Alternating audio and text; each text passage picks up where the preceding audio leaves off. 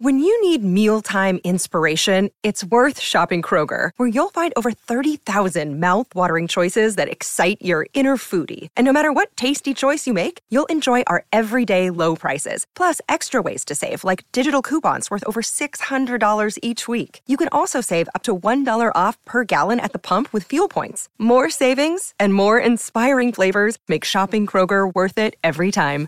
Kroger, fresh for everyone. Fuel restrictions apply. One, two, one, two, three, go.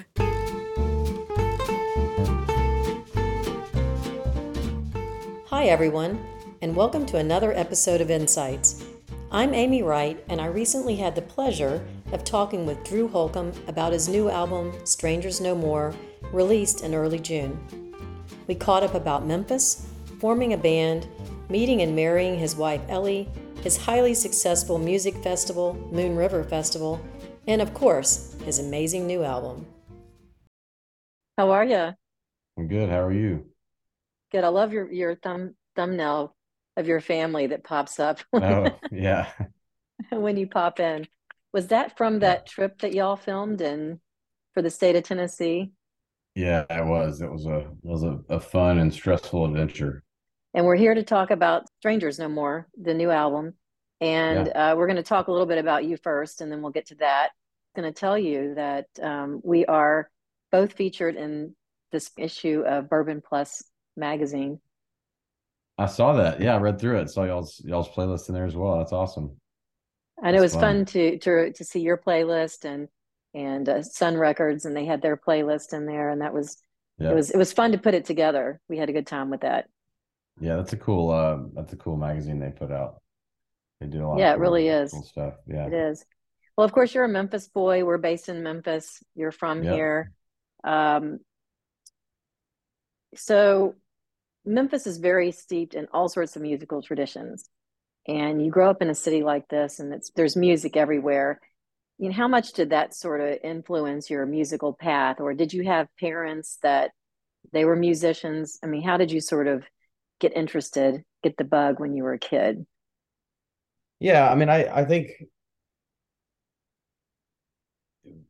my my first impressions of music were not necessarily, uh, you know, I, I, would like to say that I have some super connected origin story that is like built inside of the historical fabric of of Memphis music, but you know, I grew up in the, in the suburbs like most kids, listening to whatever my parents liked, which for my dad was like Bob Dylan and Motown, and for my mom was like Christian music. So, you know, I, I didn't kind of come to understand the city that I lived in and its role in the world outside of just like seeing Elvis, you know, paraphernalia until I was probably 15 or 16.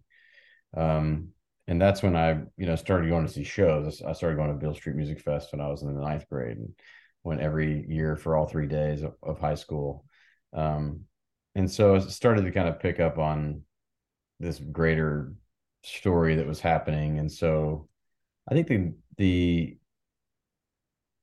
you know, my, my parents were very much okay with me giving music a shot, sort of under the assumptions that, um, you know, growing up in a music town like Memphis, there's at least some vestige of industry and of uh, of professionalism associated with being a musician, which doesn't necessarily exist in every city. So I think that was pretty important. Um, I had friends that you know worked in music uh, recording studios that my dad knew, and I grew up like a lot of Memphians going duck hunting in Arkansas. And one of the guys that went to our club was a producer at Ardent Studios, and so I I was around it a little bit, but um, not not in some. I wasn't some student of the history of the city's music until I was older. When did you start playing guitar? I started playing the guitar really like seventh and eighth grade, and for me it was just a, a fun thing to do for a while. And then I started playing like in youth group and Young Life Club, and then started writing songs and thinking about being, being an artist. Not until I was in Knoxville as a student at UT. So when you were in high school, were you in a band or was it more just playing at home and that sort of thing? Yeah, it was very casual and and hobby specific. I had some friends that were in bands, but it was not that was not my my scene. I was uh I was like kind of a you know into like student government and theater, and I sang in the in the plays and was in the chamber choir, and then I played soccer. I mean, I just was sort of a classic like all American high school kid. Did a little bit of everything. wasn't great at anything, but was pretty decent at a lot of things. You know. So you so, played sports. You played soccer, so that's pretty pretty common in high school. And yeah, yeah. But, but it I sounds like music. you were. I did have a deep love of music. I mean, I was the ride your bike to Cat's every Tuesday kid starting about age 14, you know, for release day and had, you know, the Columbia buy seven, get one free. I mean, buy one, get seven free special deal, and then get a record a month. And I mean, I had a CD collection, you know, eight feet tall by the time I was, you know, 16 years old. So I was a big music fan. It was a it was definitely a huge part of my life, unlike a lot of my peers.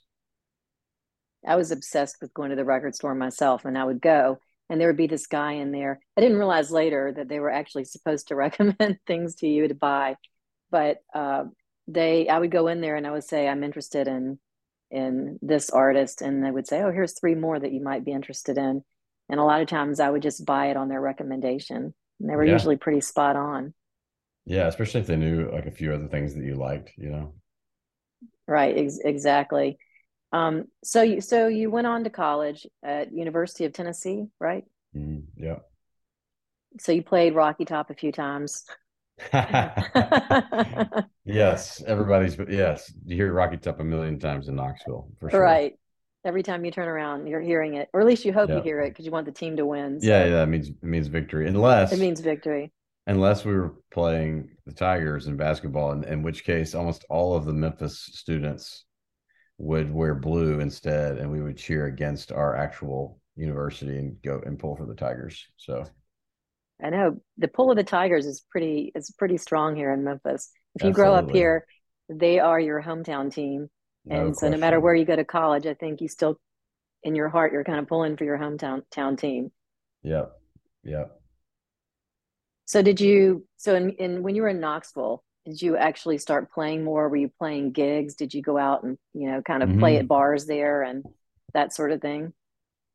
Yeah, my junior year spring, I went and studied abroad in Scotland, and that's where I really started writing songs. So um, I lost a brother in high school. A brother had special mm-hmm. needs and passed away when I was summer after my junior year. And music had been really the thing that kind of got me through that. And uh, so when I went to study abroad in Scotland, I, I took a guitar with me, and um, I didn't know what I didn't really know anybody over there, and so I spent a lot of time just sitting in my room playing guitar, sitting in my in my sort of flat playing guitar, and I started messing with writing songs. And I'd always been a very avid fan of going out to shows. And while I was in Edinburgh, I went to see a bunch of shows. I went and saw Lucinda Williams, and I saw Beck, and I saw uh, Dave Brubeck, and I went and saw like a show every couple of weeks that, for the six months I was there. And there were also all these pubs where people would play like Celtic music and just kind of, you know, it was around a lot of music and it was inspiring, beautiful historical place.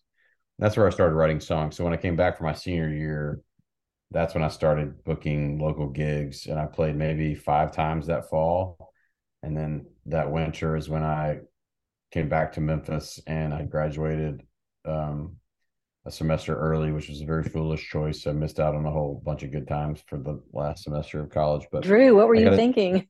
I don't know. I don't know. We all make mistakes. Um, but I got a job at um, with a guy named Paul Ebersold who had been at Ardent, um, who then had built his own studio kind of in the Brookhaven Circle area. And I was working for him while he was working on these kind of major label rock records.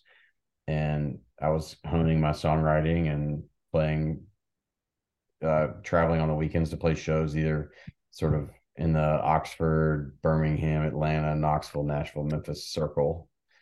And that's where I started kind of writing songs and put out my first EP and really started kind of giving it a shot. And that the simultaneously, I was really sort of starting to pursue Ellie at the same time and was interested in trying to get her to date me. She lived in Knoxville. So I was in Memphis for about a year and a half when I was giving it my first sort of go. And then Ellie started sort of giving me the green light. So I moved to Knoxville to try to kind of. What was your move, Drew? I mean, how did you actually land Ellie? Well, we had honestly been friends for many years, and we would go see shows together all the time. And my move was very like just open and vulnerable. She got broken up with, and got her heart broken, and I just said, "Hey, I, am sorry. You, I'm, I'm really sorry about what's going on. You and I've been friends for five years. I just gotta let you know that whenever you kind of come out on the other side of this thing, I would really love the first shot at taking you out." And she said, "That's fair."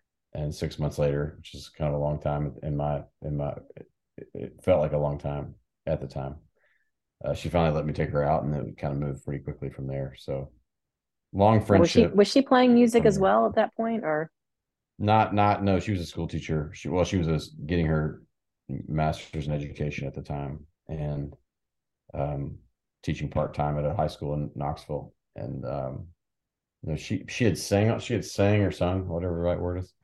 She'd sang on a bunch of records as a kid growing up. Her dad was a music producer in Nashville, and so she sang on like Amy Grant's Christmas record when she was like nine years old. Um, but she had no intentions of any sort of professional music career. So, and then you you two get married. And did you live in Memphis at all, or did you just immediately move to Nashville after no, that? No, we we got married and moved moved to Nashville. She got a teaching job in East Nashville and so she was teaching and I was touring. And then after only after a year of that, we just kind of decided either I need to quit music or you need to quit teaching and come out on the road with me. And so she chose the latter, and um, we spent the next eight years on the road together before we started having kids. And then she she sort of started doing her own thing and got and left the band. So Drew Holcomb and the Neighbors. When did you actually start the band? Were you already in Nashville at that point? Yeah, although I I'd met Nathan when I was playing in Memphis. He went to Houston High School and was a senior in high school and had started playing with me um, in the spring of 04, right after I got out of school. So the name the neighbors didn't come around until 07, but the neighbors started playing with me in 04 and 06. And that why so the they, neighbors? That, well, because at the time in Nashville, we named the band, they all lived, we all lived in the same neighborhood. And, you know, we were just trying to come up with something that uh, naming bands is so hard. There's only been like five good band names ever. Um, you know, my favorite being the Heartbreakers. So, um, the neighbors is what we were at the time, and it stuck. And you know, just is, is what it is at this point. Well, and I'm just going to take this minute to sort of introduce the other people in the band. So you just mentioned Nathan Dugger. Is it Dugger? Okay, mm-hmm. uh, guitar. Rich Brinsfield bass, Will Sales drums, and Ian Miller on keys. And they're they're all on Strangers No More, and we're going to get to that here in, in just a few. But um, so, what do you think? Uh, what did you think would be different about being in a band versus being a solo act? Because you've been a solo act, and so what did you think you would gain by adding a full band? Well, I think in, in a lot of ways the the initial changing from being called Drew Holcomb to Drew Holcomb and the Neighbors was really just a sign of of trying to respect their contributions to what was already happening. I mean, I made one solo record without them, and then starting with Passenger Seat in 2009, um, everything I was doing was with the band, and so it felt like it was honestly a little bit of a Memphis thing because in Nashville at the time, and still in a lot of ways, all of these solo acts that had bands would go into the studio and use professional studio musicians. And they would their bands didn't have any creative input. And that was a very sort of anti-memphis thing to me like the the rugged kind of raw nature of the recordings that were coming out of memphis at the time with like Cory Branan and lucero and north mississippi all stars it felt very raw and and honest and i wanted my band to play on the records and after fighting with producers about that. I, I kind of won the day because I was independent and I was paying for the records. So I thought, well, if I'm paying for them, I get to decide who's playing on them. And I wanted to say, like, this is a band. This is not just a solo thing. This is also a band. So it was really sort of a, a flag, planting a flag in res- out of respect to my band and letting people know that they were part of the creative process, not just some hired guns that went on the road with me. And so in 2008, you guys put out Passenger Seat. That was the the first album as a band, right? Mm-hmm. And what was what was different about that? Once you had your first album out, did you start touring, and um, what did it feel different? Yeah, well, it felt um it felt like we instead of just getting in the studio and throwing stuff at the wall to see what stuck, we were actually were trying to like we had a sound. You know, we were a, a group of people that all had a particular way of playing and singing, and and so we had a, a, a we were trying to you know put our stamp on on these songs with a particular type of sound, and that felt good to to pursue not just you know songwriting, but also to pursue creating a, a, a unified sort of sonic architecture, you know, um, in in the style of the record that we made, and um, we started touring. It didn't go. The record didn't really do much in the sense of like it didn't get picked up. We got a few play TV placements here and there, and got a few shows, but we were still really grinding it out until uh, Chasing Someday, which came out in 2011. That was really the record that kind of gave us our first like big break where we started to feel like we were actually professionals and not just hobbyists. I mean, that whole era from 2003 to 2011, there was always a big question mark of how long this was going to last, you know, just because there wasn't a lot of income from it. It, you know, I wouldn't say that we had like a consistent fan base. It was, you know, it was just sort of very bootstraps until until really 2011 12 so what is that moment? Is it when you see you hear your record on the or song on the radio or um, you're charting on the Billboard charts or what is it that sort of feels different and you think, okay, I'm really doing this and you know we're we're going to be musicians. It's going to be our our career. Yeah, I think it was the right song. It was a song called "Live Forever." That we went from just hustling and promoting and working so hard in these markets to sell 80 to 100 tickets. And and then those 80 to 100 people are standing 15 to 20 feet from the stage and everybody's kind of just minding their like kind of seeing the scene. Like they're not necessarily fans they're like curious about the band. They're not necessarily like fans of the music to when that song came out, the next tour we did was like 10 shows. And it was, I remember, never forget, like Austin, Texas. The time we had been to Austin before that, I think we sold 65 tickets. And then that show, we sold sold it out, 330 people at this little place called Stubb's, which is kind of like the old Hi-Tone. And same thing in Athens, Georgia. The last show we'd done there, we sold maybe 100 tickets at $7. And all of a sudden, we sold 400 tickets at $12. And there's people like waiting at the stage, you know, ready to hear this. And I don't recognize anyone. And that was that was really the tour. We went, oh, okay, this is like this is definitely different, you know. This is a different experience than what we've had before. People are singing along to every word. And you really, you know, and then also you're selling enough records that you're like, oh, we recouped the cost of recording in a matter of months, not years. And um, we had a few TV placements that were enough, give us enough money to replace our broken down van and buy a new trailer. And, you know, just like the math started making sense as well as the music started connecting with people. Well, it's like any career. You start off in one point and you start to get a lot more experience and and all of a sudden it clicks. Hopefully, we cross our fingers, you know. Yeah. But yeah. um, but I know along the way you also were touring with an opening for some bigger acts like the Avett Brothers, and at the time because y'all were new new to it, Robert mm-hmm. Earl Keen and others. What did these sort of you know veterans at touring teach you when you were sort of getting started? Yeah, I think I think the most everybody we've toured with for the most part has been pretty pretty thoughtful and um, encouraging. I think the, the, the most amazing things I've learned, the two most important things I've learned from other successful artists we've toured with is one, respecting the audience, um, like treating the audience as if their hard earned time and hard earned dollars are, are worth giving them the, your best, you know? Uh, I think the bands that do this for a really long time, they all share that. Um, they all respect their their audience, and then two, uh, they they take care of of their band and crew. We've toured with Willie Nelson a lot over the years and um, done three different short tours with him. And almost everybody that's out with him has worked with him for like 30 plus years.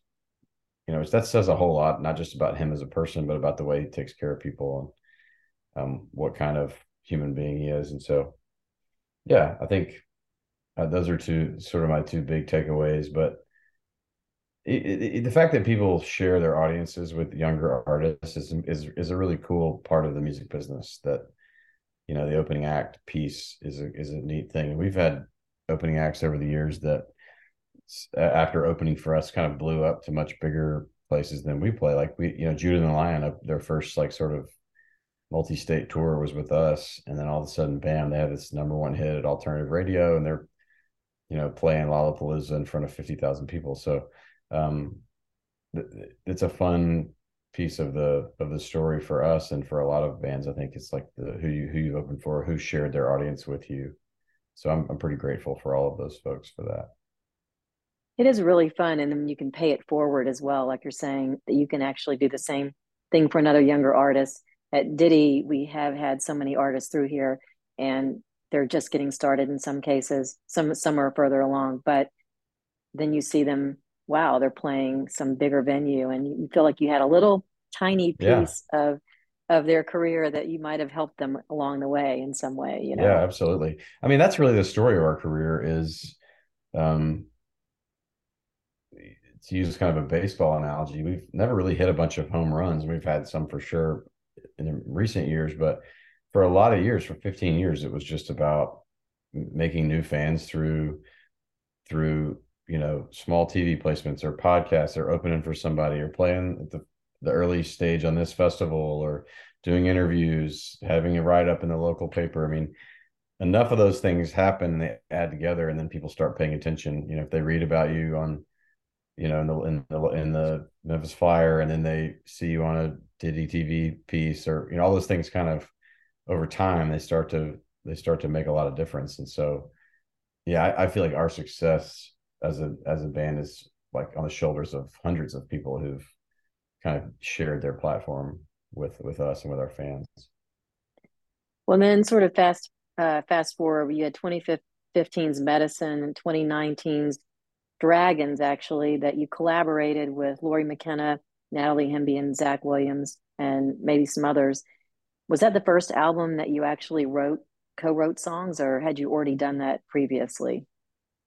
Uh, it was the first time in a decade. I, I wrote, co-wrote two or three songs on um, "Chasing Someday" two, that came out in 2011. But um, I wrote those songs in like 2009 and 10. But yeah, I took a like almost a decade from co-writing, except for with there were a couple songs with the band and a couple with Ellie. But I didn't write with anyone outside of our space for a long time, and um, that was a good season. I'm gra- I think that we needed on medicine, on Good Light, medicine souvenir to establish ourselves as as artists to establish our sound and our identity.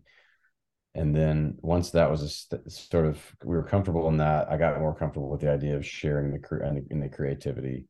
And really the goodbye road ep that i did with johnny swim and penny and sparrow was the spark that kind of gave me the freedom to co-write more. And so dragons i co-wrote wrote a ton. And on this new record i co-wrote a, a fair bit. And yeah i think I still sort of probably prefer to write alone. Um, but with the right people, I really do enjoy collaborating and and and co-writing. It, it can be a really fruitful experience if if you if you kind of know and trust each other. Is that one of the advantages of, for example, living in, in a town like Nashville where so many artists are there? You just throw a penny out the front door and you find somebody that you can work with? I mean, there's a I mean, lot there's, of collaboration opportunities, yeah, that, I would think.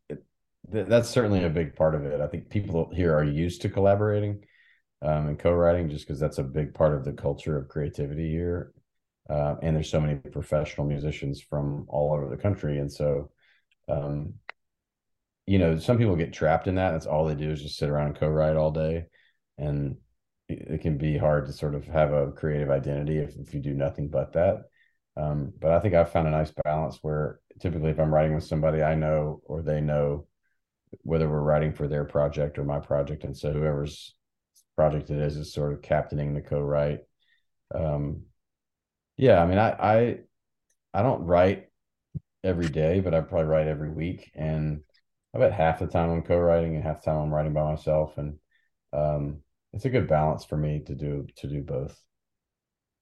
So when did you start the um, highly successful Moon River Music Festival? It's a great festival. And I know Thank it you. was in Memphis and now it's in Chattanooga, right? Or is yep. it? Okay, so Thank it was in Memphis and now it's in Chattanooga, right? Or is yep. it okay, still in Chattanooga? And why did you start it and when was that? The first year we did it was 2013. Uh, we did it at the Levitt Shell for three, or I guess it's the Overton Park Shell now. Uh, they they went back to the old name, but um, the Overton Park Shell for for three years, um, and then kind of we we actually had sort of decided we were just going to stop doing it altogether. Not because it wasn't successful; it was just because it was. I'm not a festival promoter, and my manager is not either. And we were basically like putting a second mortgage on our houses to put this festival on, and then hoping that people came and it didn't rain, and that we sold enough beer and t-shirts to cover the cost of paying it, all the bands and and and etc. So that stress was really getting to us and around the same time, AC Entertainment out of Knoxville had, was looking to do something in Chattanooga, and they said, "We'll take it over if you guys will consider moving it, you know, to to Chattanooga." Um, this is around the same time that Mempho had started in Memphis, and mm-hmm. we just we just didn't have the same sort of like um, uh, backing. To, I didn't want to like go head to head with with that with the big with a big budget festival. Um, and the and the shell was an incredible partner but they have so many of their own shows going on that their calendar was pretty limited. And uh, but they were a great partner for the years that we did it there. And i really started it just because i wanted to gather bands that i loved and saw all over the road and bring them to one place and have a kind of a big family reunion with fans and artists alike. And um, it was great. And and since it's moved on to chattanooga it's kind of grown in scale but it's that same ethos is still sort of is still sort of the sort of rudder of the festival. I'm a huge fan of Chattanooga. I think it's so pretty there. right on place. The, yeah. It is. Yeah. It really is. Great place to have a festival for sure. Um, and um, so let's talk about the latest album, Strangers No More. It's your ninth studio album. And you wrote, I read some of this pre pandemic or during the pandemic and some after. Um, how would you describe the influence of going through the pandemic on the album and how did things change from a writing perspective with the songs you, you wrote before to the songs you wrote after? Yeah yeah. I, I think that the general theme of the record is definitely more introspective than anything i've done before. It's sort of a you know um I turned 40 in this process, went through this pandemic. My kids have gotten a little older and um, the the songs that I wrote on the front end of the of the record tend to be uh, like "Fly" is one. The first song on the record I wrote probably three weeks before the pandemic started, and so I had no idea what was coming. Obviously, um, but uh, there there's a good number of the songs that were written. I would say probably two or three were written pre-pandemic, and the rest were all written kind of middle post pandemic. But um, what what the record reflects is I think a, a lot of looking in the mirror uh, about what matters, um, who I am. Uh, like I take a song like "Find Your People." I mean, I think in in, in the pandemic, we all were really we had a lot of things taken from us. You know, the things that we love, and Nashville in particular, East Nashville, where I live, got hit with a tornado. Um, basically 12 days before bottom dropped out and quarantine started and so we were out of power when the world fell apart and couldn't even, we were like staying with my, my in-laws. And then they're like, oh, you can't be around anybody. And my father-in-law has like an immunocompromised situation, had, had an immunocompromised situation at the time. Um, he's since been healed of, which is a beautiful thing. But, um, we had to leave and go back to our powerless house. And then it was like, oh, you can't be around your neighbors. And we're like, man, we just we're like trying to build each other's fences and stuff back up. And it was just a really brutal season, it caused a lot of introspection. So, anyways, we all had a lot taken from us, and this is a record about looking on looking at that time and what what's left, and there's still a lot left. You know, I still have friendships. I've got gratitude for, you know, um, I mean, the whole song is just kind of a, a, list of all the things to be grateful for, even in light of difficulty. Um, and then there's like fun songs that are sort of universal in time and space, like All the Money in the World is just like a classic, you know, um, soul pop love song, apology song that, that could fit on a Motown record as much as it could fit on my record. And so there's like a mixture of time stamped songs on this record, and then songs I think that could sort of exist on on when recorded at any point. And, um, but more than anything, I think this record just reflects a band that has had their main thing taken away from them, and then they got back together. They were just really grateful to be making music together, and we had a lot of fun recording songs in sort of a, a lot of different sort of corners of our of our of our sort of genre um you know paradigm whatever that is you know. So um where did you record the album? Uh, we did it in asheville north carolina at a place called echo mountain it's a it's an old church that's become a professional studio and we've done we did dragons there as well but we just love it. It's this Asheville's a great town. There's a lot of food near the venue you can walk to, and so we also all everybody in the band except for one has children, and so getting out of town is very productive for us because we can work 12 hour, 15 hour days and not be worried about you know missing a soccer practice or something. So we sort of go and buckle down and work really hard for you know we think we're there 12 days, and, and then um, and then come home with this big pile of recordings to sift through and make a record out of it.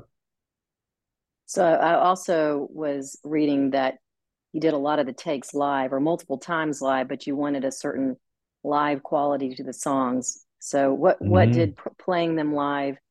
Um, how did that differ from say just the normal recording process where you're tracking, laying down yeah. tracks? Well, you know, as a band that plays a lot live together, um, there's an energy and a push and pull in the way that everybody plays relative to how everyone else is playing. And so when you record and you just start with, oh, the drummer does the thing and he just does this thing, and then that's what it is. And then the bass player puts his thing on top of that. When that happens, the drummer's not reacting at all in real time to what the bass player is doing because he's already recorded his part and then sort of stacks on that. So I didn't I don't like that very much because I, I feel like there's miss there's a missing sort of give and take and attention that happens and I think that tension brings out the best in, in everybody, and, and they play better. And I'm a big student of like Tom Petty and Heartbreakers recordings over the years, and he he he talks about that a lot. You know, sometimes sometimes take one is the take, sometimes take twenty nine is the take, and we just have allowed ourselves to like keep doing it until we feel like we have one. And sometimes we'll we'll be like on take four, and we'll all kind of say, "Man, that was that's probably the take." mark it, let's run it three or four more times. And then about 50% of the time, take number eight, all of a sudden we go, no, actually, we did get better. That's better. And then the other 50% of the time we'll be like, take 12. And we're like, nope, take it back to number four. That's the one. And then we sort of take that, that take, and then we build on top of that, you know, kind of finesse a little bit here and there. Maybe I do some extra vocals, etc. So that's sort of, we're just, you know, all of us are big fans of artists like the band and um, Wilco and people that have recorded in a more traditional sort of classic way where the musicians are actually like playing off of each other in real time and um, my band is really good they're able to do that well and that's sort of an important important ethic for me i've often wondered why more bands don't record live because in the beginning of recording that's what everyone did. Your whole band went in the studio everyone plugged yeah. in you recorded a song and that was that. And some of the most iconic songs that we have out there were recorded that way. And then all of a sudden we got into you know so many tracks and so much so many layers in in the songs. And it seems to me that you do miss that sort of emotional dynamic that comes from a live performance yeah i mean I, I think honestly like a lot of bands don't have the reps to pull it off in an efficient manner and so it gets expensive when you can't pull it off. Now that's no offense to those bands because that's just like not everybody's you know way of doing things. But um, when I t- when we tell other bands that's how we record, a lot of times they look at us like we're aliens. You know, like why would you do it that way? You know, you can just go in there and fix it in the computer. We're like, yeah, but that's like I don't know, eating like like a like a I don't know, sort of man-made food that's not the same as like a, a real tomato you know? It's like i don't know. Science music. So there were a number of great songs in the album. I really enjoyed listening to it. And it ends with the joyous sort of dance with everybody that you co-wrote with uh, old crow medicine's frontman Ketch Secor. Secor? Secor, yeah. Secor, Secor. There you go. Yeah. Um, so, what did he bring to the song, and why did you choose that particular song to uh, end the album?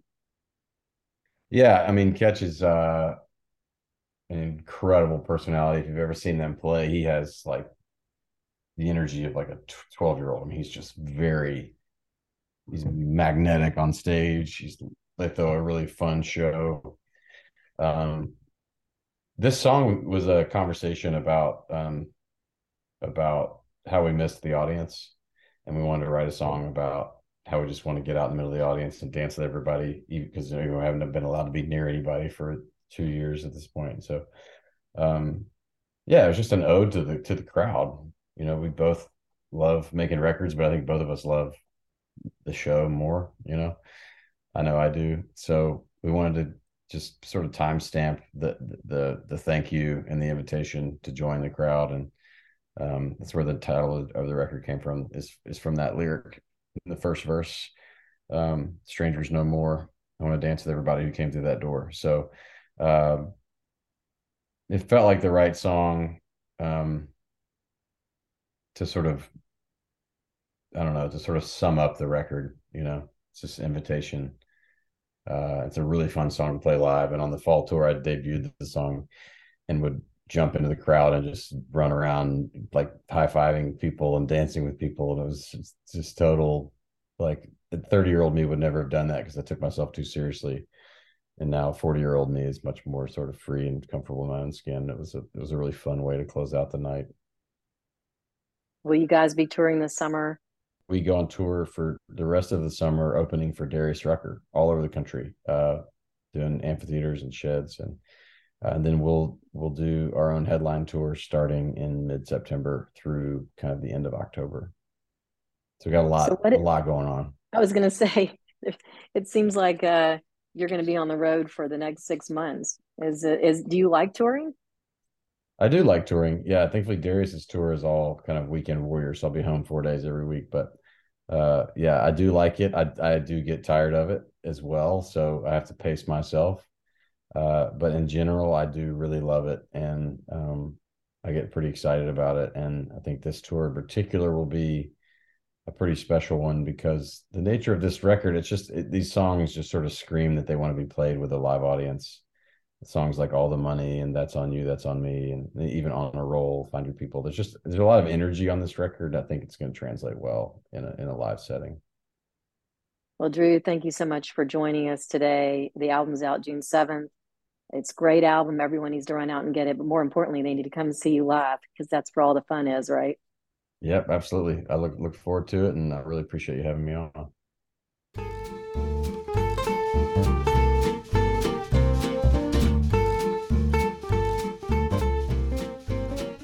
For listening to this episode of Insights.